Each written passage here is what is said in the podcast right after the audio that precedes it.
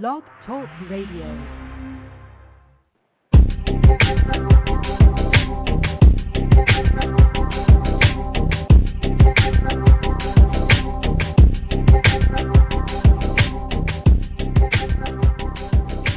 Well, good afternoon, everyone. Welcome to another episode of Bulletproof Business Radio here on the Blog Talk Radio Network. My name is Stuart Crawford, and I want to welcome you uh, again this week to our uh, biweekly radio program. Eh, sometimes it's weekly, depending on uh, what the schedule looks like and uh, availability of guests. So, welcome again to our, our program. We have a very uh, interesting program today. I was uh, at a seminar last week uh, put on by a client of Bulletproof Planning Strategies and they're talking about uh, you know RSPs and different ways of managing our money. And I thought, you know what, given the way the world's economy is today, this is a great topic to come and talk to uh, entrepreneurs and business people and owners of small business, uh, different ways that we can move some of our investments around, even you know save for retirement, because most of us as uh, small business owners do not have uh, you know pension plans and things that other larger companies have. So I was quite intrigued when I saw David Appleton and, and our guest Christian speak uh, on uh, ROC versus RSP, and you you know you might have been questioning what is a ROC, and we'll get into that uh, uh, this afternoon during our uh, 30 minutes here together. But I'd like to welcome our guest uh, Christian from Planning Strategies. Christian, how are you today? I'm doing well, and yourself? I'm doing awesome. So tell us a little about uh, you know Planning Strategies. What do you, what do you guys do? Well, we here at Planning Strategies, uh, we're an office of uh, financial advisors. We basically sit down with individuals and family alike and uh, look at their uh, current situation, look where they want to go, and, and address uh, their needs and how we can get where they want to be long term. And uh, so you guys basically help uh, the, help business owners, uh, just regular regular people, uh, maximize their savings uh, for for the future. Is that basically that, that sums it up? Yeah, well, yeah, you know, business owners and people that are, you know, you don't have to be a business owner. You can be working, uh, you know, everyday people that you know from all walks of life, uh, varying uh, degrees of income. It doesn't really matter. I think you know a lot of people have that misconception that if you don't make a lot of money, then you, uh, you know, maybe you don't deserve or you shouldn't uh, have a uh, financial advisor. But we work with clients uh, with all different types of income ranges. So what we do, as I said, we sit down and we address their needs and, and look at how we can maximize what they have and, and maximize their potential, basically. Uh, great. So I mean, I think a service that everybody can take advantage of. So, Chris, you know, one of one of the things I was, uh, you know, interested in uh, when when we sat down to your presentation last week uh, was this whole thing about uh, alternative ways of saving for, uh, you know, saving for a rainy day, for lack of better terms. But you know, let's start at the basics. You know, the term RRSP has been around for forever. You know, several years now. You know, I remember you know, 15, at least 15 or 20 years at least, maybe a little longer. But you know, let's just recap. What is an RRSP, and uh, you know, all do all Canadians uh, uh, can qualify for an RRSP? Well, sure. I think one of the things you need to do is, uh, you know, you need to be working, and uh, an RRSP basically stands for a uh, registered retirement savings plan. The whole idea behind the RRSP was that you would save throughout your working years. The deductions that you would receive would be based on the amount that you deposited every year. You would have your investments grow uh, tax sheltered. And the idea was that later on in life, when you stopped working and your income tax had dropped because of the, lack of income that you were receiving, you would start to withdraw your RSPs and use that as a supplement for your retirement, and they would come out at a lower tax bracket. Uh, that was the theory. That does apply to some people. Don't get me wrong, but the reality is is that there's a lot of people who are diligent save throughout their working years, have good incomes, and what ends up happening is that there is a clawback at the end because the government says, well, you've done such a diligent job on on uh, on saving, and your RSP is worth X amount of dollars, and, and it's registered, so it can affect people's um, clawback on their on their pensions later on in life. And they actually have to be they're, they're forced to withdraw this money at uh, you know I think you guys said age 71. Is that correct? That's right. I mean, an RSP at the age of 71 becomes a, a RIF, which is a, retirement income fund. So you are forced to start the withdrawal at the age of 71. It is fully taxable upon withdrawal, and um, and that are some of the drawbacks to an RSP when you're looking at, an aging population that seems to be growing uh, and, living longer per se than than what used to be. So obviously, it could be a challenge for, uh, some people uh, that you know hit 71 and they're forced to withdraw this money and maybe live for another 20 or 30 years. We can you know the potential that money can run out. Absolutely, you know, and it also you know you have to look at you know this past year is a prime example, a market decline of you know 30 to 50 percent, and these clients are forced to withdraw money from their RIF. Well, what ends up happening is that you're actually having to sell more of your assets in order to achieve a certain dollar value, which the government in turn has required. So if you had to take out $10,000, well, you may have had to sell the equivalent of $15,000 because of the depression in the market. So that are, you know, so timing becomes very uh, uh, important for people that are in RIFs when the, when there's a market decline. They're penalized uh, more so than than if they weren't. Yeah, I could definitely see that being a, a huge problem for some people. Certainly. So one of the one of the, one of the things I run across, and I'm talking to people about, you know, in just general conversation, is, you know, they often max out their RRSPs. Like there's a certain percentage, I do believe, of your your income that uh, you can you're eligible to save towards an RRSP. But what, you know, what can people do if uh, if they're if they run out of the room or they you know they they want to put more money away but can't put into an RRSP? Sure. Well, that's a great uh, question. That you know that really hits part of the uh, the thesis of our presentation. There are lots of people that do max out their RSPs, and, and that is a good thing. Uh, I think they just have to be cautious as they move forward later on in uh, in life. But uh, people that max out their RSPs and looking for other deductions, well, this program that we have established uh, does address that. There are alternative ways to have um, deductions. Uh, deductions do not only come in the form of an RSP, they can come in the form of um, the interest payment on an investment loan, perhaps. Uh, that is a uh, that is a, a legitimate and sound alternative to reducing your, taxable income as well. So that is one of the premises that we do um, suggest to our clients in conjunction with other things, because it has to be sound as to what you're investing in. But that is one of the main things. For instance, teachers, they usually have good pensions, so their RSP limits are reduced. And so what ends up happening is that they usually max out very quickly in the year their RSP contribution room. And this strategy, utilizing the ROC, allows clients to double up on their uh, deductions. Basically, we can do their RSPs and another form of deduction via the uh, their ROC, and uh, and that's a way to you know maximize their potential and also enhance maximize their um, their deductions and, and help them get money back. Okay, so that, you mean you, you mentioned the term ROC. That what does that stand for? Well, ROC stands for return of capital, and basically what it means is that you make an investment into a an instrument like a mutual fund, for an example, and this mutual fund has a distribution, but it's deemed a return of capital.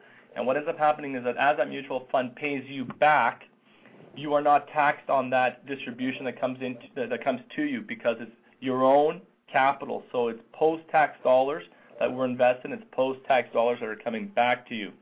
What you end up doing with a return of capital is you were able to defer the tax consequences to a later date, i.e., when you in, turn sell the investment. If there is growth on, on your portfolio, which we all hope there is, you are paying a capital gains tax, but the capital gains is also at a 50%, which is much more tax efficient than an RSP, which is 100% taxable upon withdrawal. So return of capital is just basically what the uh, the ROC stands for, the return of capital, which is your own money coming back to you. You've already, you've already paid you already paid the tax on that money that you're investing, correct? Yeah, exactly. That's why you're not getting double dipped. Okay. You know, how does how does something like this work? Then, you know, uh, I think I think you kind of covered it, but is there anything else we missed on how return of capital works? Oh, sure. I mean, we just really briefly, uh, you know, skipped over it. The idea there is, is that with a return of capital, the result is that you end up with non-taxable cash flow in your pocket, and like I said, you defer the gains. So the idea is, well, what do we use that return of capital for? Well, in our uh, in most of our cases, we like to cover three main things for our clients: additional investments, which can be further RSPs or RESPs if they have children, or these new TFSA, which are the tax-free savings account, non-registered investments, so we look at investments and, uh, alternative additional, uh, pardon me, additional investments, and then also we look at medical and life insurance coverage, and if we need to, we also look at their estate and planning needs, right? So the whole idea and the premise of the ROC is to basically have that cash flow coming back to you and then redistributed it into other types of investments or coverage uh, basis. So, so for somebody like me who's not in this game every day, um, what's the difference between a non-registered and a registered type of account? Well, a registered means that it's registered with the government, so that would qualify like an RSP. And that what ends up happening is when, when you deposit money into a registered account, you do have a tax benefit in the sense that there's a deduction based on your marginal tax bracket in relation to the amount that you invested. So if you were at a 30% tax bracket and you were to purchase $10,000 worth of RSPs, all things being equal, you would have a uh, 30% refund equivalent to $3,000. Non-registered money, uh, also known as open money uh, in the financial industry, is money that's not registered with the government. And if it's not registered with the government, then you do not get a tax benefit when you make the initial investment or subsequent investments, but yet you do have more of a favorable tax treatment when you actually realize the gains when you sell your investments. So if you make a $10,000 investment, uh, you're not going to get any tax breaks on that $10,000. But if it grows to, let's say, $20,000, you double your money, you have a $10,000 gain, you're only paying taxes on 5,000 of that at your 30% tax bracket. So it's much more tax efficient than an RRSP. Now, isn't there uh, rules around uh, you know capital gains that uh, certain uh, Canadians are exempt a certain dollar amount in their lifetime? Uh, yeah, you are, and uh, and more so if you decide to go uh, non-resident, there is a deemed disposition when you go non-resident for capital gains, and at the same time, what ends up happening then is is that uh, uh, and you don't have to sell your investments, but any investments that stay on that you keep invested at the uh, at the end of the day won't be uh, won't be charged capital gains. So it's a much more favorable tax treatment, uh, open money versus that of RSP money. Though we do advocate that you should have a bit of both. Okay, so one of the other things I pulled away from uh, your presentation was around the, the return of capital and, and how it works. Is you guys really at Planning Strategies really focus on a conservative strategy that has a number of different elements. Uh, can you describe what some of those elements and how we can, you know, leverage uh, a ROC through uh, your organization? Sure. Well, I mean, we really break down the, the return of capital investment concept into four main points. Uh, one is obviously using return of capital uh, investments. The other one is utilizing, in this case, for the most part, structured portfolios. And the reason we, we choose structured portfolios is because there is a greater diversification across uh, sectors and asset classes, and therefore we are able to mitigate the risk to the client more so than just picking one particular individual fund. Uh, having said that, though, there are some funds that we do choose in this uh, return of capital, which is just a, particular individual fund. Um, the other one that we do utilize is we do utilize an investment loan uh, for the simple reason that we are able to not only deduct the interest cost, but we are able to also, to a certain extent, magnify the gains for the clients. And uh, we utilize, in that case, we do use TD Investment Lending Services. They have a program which is a three to one no margin call. So the no margin is also peace of mind for not only us, but for the client as well, especially in a downturn market. And last but not least, we do also utilize uh, Manulife uh, One, and that is an account that we utilize for our clients to be able to pay down the debt on their house uh, more quickly and more effectively. Yeah, I saw those commercials on TV uh, recently. As you know, when you mentioned the first time, now I see it every time I go. Maybe just one point of clarification. What do you mean by a no margin uh, when you're talking about the uh, the investment loan? So a no margin just basically um, brokerage firms or stock brokerage firms. Uh, you used to be able to borrow money, and you still are today. You would put up uh, hundred dollars, and they would, uh, you know, give you lend you uh, ten times that. So you have it, you know, ten to one. And so basically, you have a thousand dollars invested, and you only put up a hundred. But if your investment drops to a certain percentage, you would be expected to make up the difference. So if the thousand dollars was worth five hundred dollars the next day, they would expect you to come in with a check for five hundred dollars. That was the margin. So a margin call means that the bank or the lending institution is making the call for you to to make up the difference in, the loss or to pay down what you've borrowed, one or the other. Uh, with a no margin, it means that even if the market does drop, which it did in the last 12 months, then there is no margin call regardless of the of the of the loan to value ratio that the client has. Because the client is borrowing, they are leveraging, and the leveraging does have two effects. One is positive and obviously one is negative. In the same way that it looks very good in an upswing market, it's a double-edged sword, and it also has to be understood that it can be uh, it magnifies the losses as well in a downturn market. So the investment loan, even though it is a no margin, which means that TD in this case won't come and ask for the client to put up, let's say 25% if it dropped by 25%, the clients have to understand that short-term fluctuations can result in a in a drop of 25%, especially when it is leveraged. That in that and therefore these are not uh, short uh, uh, short-term programs. They're usually minimum five years, if not longer. So if I understand right, so the margin calls that you were describing kind of led to probably some of the financial disasters we had a year and a half ago. Because I understand a lot of things were hedged or leveraged, you know, against some pretty aggressive margin calls.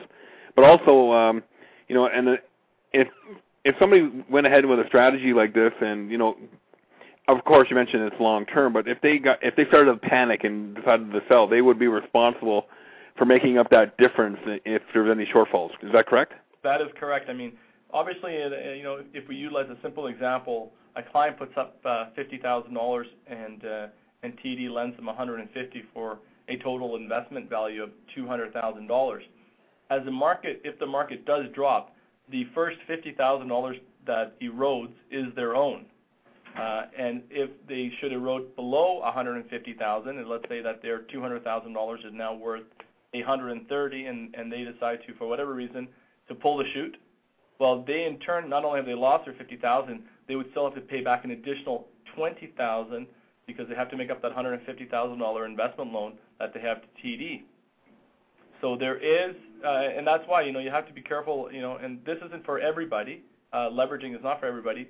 Return of capital can be used without the leveraging aspect, but uh, you you take away the, the benefit of the tax deductibility if you don't borrow to invest, right? So, yeah. that's the uh, that is the potential drawback with this loan. Um, but having said that, it's not timing the market; it's time in the market. And over a long term, like I said, five to, to ten years, uh, traditionally speaking, with a reasonable rate of return to 6 to 7 percent rate of return, you do come out ahead. So let me okay. So enough of the enough of the negative side of it. Let's look at the positive side here. Do you have an example that you can share with us that you know if a regular person on the street wanted to go do with us, uh, do something with us, uh, even since the uh, you know since the market kind of bottomed back in you know late February March timeframe, if somebody would have jumped in, in in that time frame, where would they be sitting today? Well, that's a great question, uh, and obviously we have had some clients who uh, who have done it, who have listened to us. Uh, as the market drops, what a lot of clients forget is that things are going on sale. You know, we all run to the stores uh, when we, you know, for Boxing Day, and we always look for the best price on a automobile and for our home purchases, but not necessarily we take the same position when we're looking at investments. So, clients that have invested with us in January and February and March have been duly rewarded for their, well, let's call it intestinal fortitude. Uh, we had clients who had done this uh, ROC investment loan program. They had pledged uh, $50,000 from their home utilizing the Manulife One account, and TD in turn had lent them 150. We invested that $200,000, and that in turn pays a distribution of 8%. So that is equivalent of $16,000 per year or $1,300 uh, in change on a monthly basis. What we were able to do with that money was, in addition to paying the interest cost for the investment loan, we were also able to set up, in this case, two tax-free savings accounts with a uh, monthly contribution of $400 into two accounts. Subsequently, because of obviously in this case, and I, said it's not timing the market, it's time in the market, but their um, decision to purchase uh, when the market was very depressed has uh, paid very well for them because in May of this year, approximately uh, three months after they invested, we were able to take out uh, $10,500 from that investment loan. The growth in their portfolio, uh, in addition to the distributions, had grown to the point where we were able to withdraw uh, 10,500 and apply that to the RSP. Now, it's also important, Stuart, to, to bear in mind that when you take that $10,500 out of the portfolio, uh, there is a capital gains on that. There is actual a, a tax consequence on that 10,500. It's once again, it's only at 50% of the of the uh, of the gains, but there is a, taxable consequence to the client. But we also mitigate that by putting it into their RSPs. So that was done in May. Uh, we had a very strong uh, three months between March, April, May, uh, and actually into June as well, to the point where in June we withdrew an additional $16,000. So that 200,000 had grown uh, to about 211. We took 10,000 and change out. Within a month later, it had grown even more so, and what we did was we took out an additional $16,000, invested that into uh, the RSP. Uh, partially, we divided it down the middle so that both um, applicants would get the RSP deductions and benefits as well, and that once again would offset the capital gains on that 16000 But the entire time, this investment loan is also producing that return of capital distribution. So in addition to this 26000 that it's been able to pay into RSPs, it's also paid for the interest cost, and it's simultaneously invested money into TFSA accounts, these tax-free savings accounts. So at the end of the day, you know, what were we able to accomplish for the clients? Well, we were able to accomplish approximately, you know, 2500 into each tax-free savings account, uh, give or take about $26,000 into uh, into their RSPs, 18,000 into one and and, uh, and 8,000 into the other. That investment, as of the end of July, had once again grown to approximately 207,000 and change. So we've averaged uh, a very good rate of return because of the of the choice of selection of the funds, but also, uh, let's be honest, the timing that we were able to get into the market. And so we've now been able to take care of majority of the RSPs for one client, position them into these tax-free savings accounts so that we can draw money out if we need to add it into other type of investments, or if we need to pay for some sort of insurance coverage. And uh, we've averaged, uh, you know, a, double-digit rate, of return for them and and gain in their portfolio. So it sounds like uh, you know being at the right place at the right time also paid off for this uh, client of yours. Absolutely, absolutely. It's uh, you know it, it's it's understandable that clients in a downturn market don't want to throw more money at their investments when they're when they see them going down, but it's a very good strategy to dollar cost average down in a downturn market, and then have that market um, when it turns around, you'll be rewarded for for the additional monies that you put in because you were able to purchase a greater amount of investments for the similar dollar value. Um, that's certainly one thing. And then the other thing is, is that when you borrow money to invest, uh, i.e., leveraging, well, you're getting a large capital injection into the market at one time. That is the opposite as opposed to dollar cost averaging. So, you know, all of a sudden, as opposed to putting $500 per month, you all of a sudden have a, a $200,000 injection. And if the market was depressed, um, as it was, and now it's with a rebound, I mean, it's obviously done wonders for them. They would never have had this rate of return had they done a dollar cost average scenario. So that is the benefit, uh, and that is the positive aspect on borrowing to invest. Uh, we do advocate uh, leveraging, but it has to be conservative, and I think it has to be right for the client. You know, and, and the amount has to reflect the ability uh, for the client to at least sleep well at night. That sounds great. And so, Christian, I mean, you mentioned fifty thousand dollars mm-hmm. as your example. But I'm assuming you don't have to have fifty thousand. What happens if you just had five or ten thousand dollars? Could you get into a program like this? Well, of course. As I said, we deal with clients with varying ranges of income. So some clients put a hundred thousand dollars, and some say, well, you know what? I just want to dip my, you know, my toe in the water and kind of feel the temperature. And so they start off with a, with a more modest amount, maybe five thousand, maybe fifteen thousand, maybe twenty-five thousand. And then as they start to feel more comfortable with the whole concept of it, because it is very different. Uh, it's very new for people, and a lot of people haven't heard of it. But as they start to get more comfortable with it, we are able to in turn position them into uh, you know an adequate amount. Maybe they increase it down the road, and uh, but we haven't had anybody decrease it yet. So that's a you know that's a good thing, and that's a testament to what we're doing for our clients. Yeah, well, I've known you guys uh, for a very long time, so it's uh, you know I can uh, I can back you up when I say you guys have been here for uh, for a while, and you know I've known known Dana, of course, Dave, and of course yourself for uh, for a few years. So, You know, in uh, in conclusion, Christian, you know, we only got about five minutes left. Uh, is there anything that we've um, we haven't addressed with concerns to uh, the return of capital versus RRSP? Well, I mean, uh, you know, if you want to look at, at a you know a brief tax comparison, you know, like some of the benefits, um, you know, as I mentioned earlier, uh, clients that max out, or even clients that are older, you know, um, if they're being clawed back on their old age security, sometimes these tax deductions or these additional tax deductions are are um, are an alternative way for them to get some of that OAS back. You know, and uh, it's not for, like I said, it's not for everybody. But uh, once you're over the age of 71, there is no benefit to putting money into the RSP because you're not getting any, uh, you know, any any further tax deductions, uh, and it has to be withdrawn anyway. So, if you wanted to compare them, the RSP, what are some of the positive things that you should take away from the RSPs? Well, that the contribution is deductible, it's tax deferred income, you can roll it over to your spouse, and you can do income splitting. Uh, now, some of the drawbacks of an RSP is that obviously uh, your income is 100% taxable. You do have a forced withdrawal at the age of 71, and there is no tax deduction after the age of 71. And if you compare that with a ROC um, investment strategy, well, the interest is tax deductible. The investment income is uh, has a preferred rate uh, as far as the, the pardon me, as far as the actual capital gains. You can also roll it over to your spouse as you can with an RSP.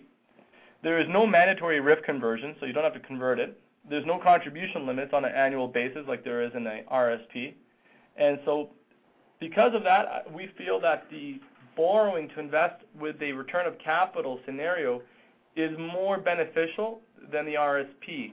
But having said that, some of those distributions that we have for clients, we do put them back into their RSPs because we do believe that there should be a certain amount of money going into both registered and non-registered. What ends up happening is most clients have all of their money in registered and very little in non-registered. So we try to balance out the equation for them in a more equitable manner. Great. So last question, Christian. Uh, is there any, you know, when is it too late to get into something like this, or is it, or is it never too late? Say if you're 60 years old and you're, you know, you haven't been saving into an RRSP uh, because of one reason or another, is it is 60 too late, or is it, or are you still right in the perfect time to do something like this? Oh, you're not. You're no. You're never too. Uh, you're never too old. I mean, if you're in your 80s and 90s, perhaps. But uh, if you're in your 60s, you're traditionally coming out of your best income earning years, which are the 50s. Um, so the reality is, is uh, if you haven't started, well, doing a leverage ROC program is one of the ways in order to actually bolster your returns and get ahead. Uh, we had a client who was in their early 70s, um, had cash, uh, not a whole lot, but what we were able to do is by doing this return of capital, we were able to get them a large amount of money, as I'd indicated earlier, into the market. They've experienced the growth on that, and in addition to that, we've been able to supply and take care of some of their insurance needs, i.e., they needed some uh, some disability coverage and things like that. So that is a, a, a prime example of where we take clients that are in their early 70s um, and and basically are able to put this program in place for them. So no, I wouldn't say that there is a specific age or not. Great. Christian, we're out of time uh, for our show this week.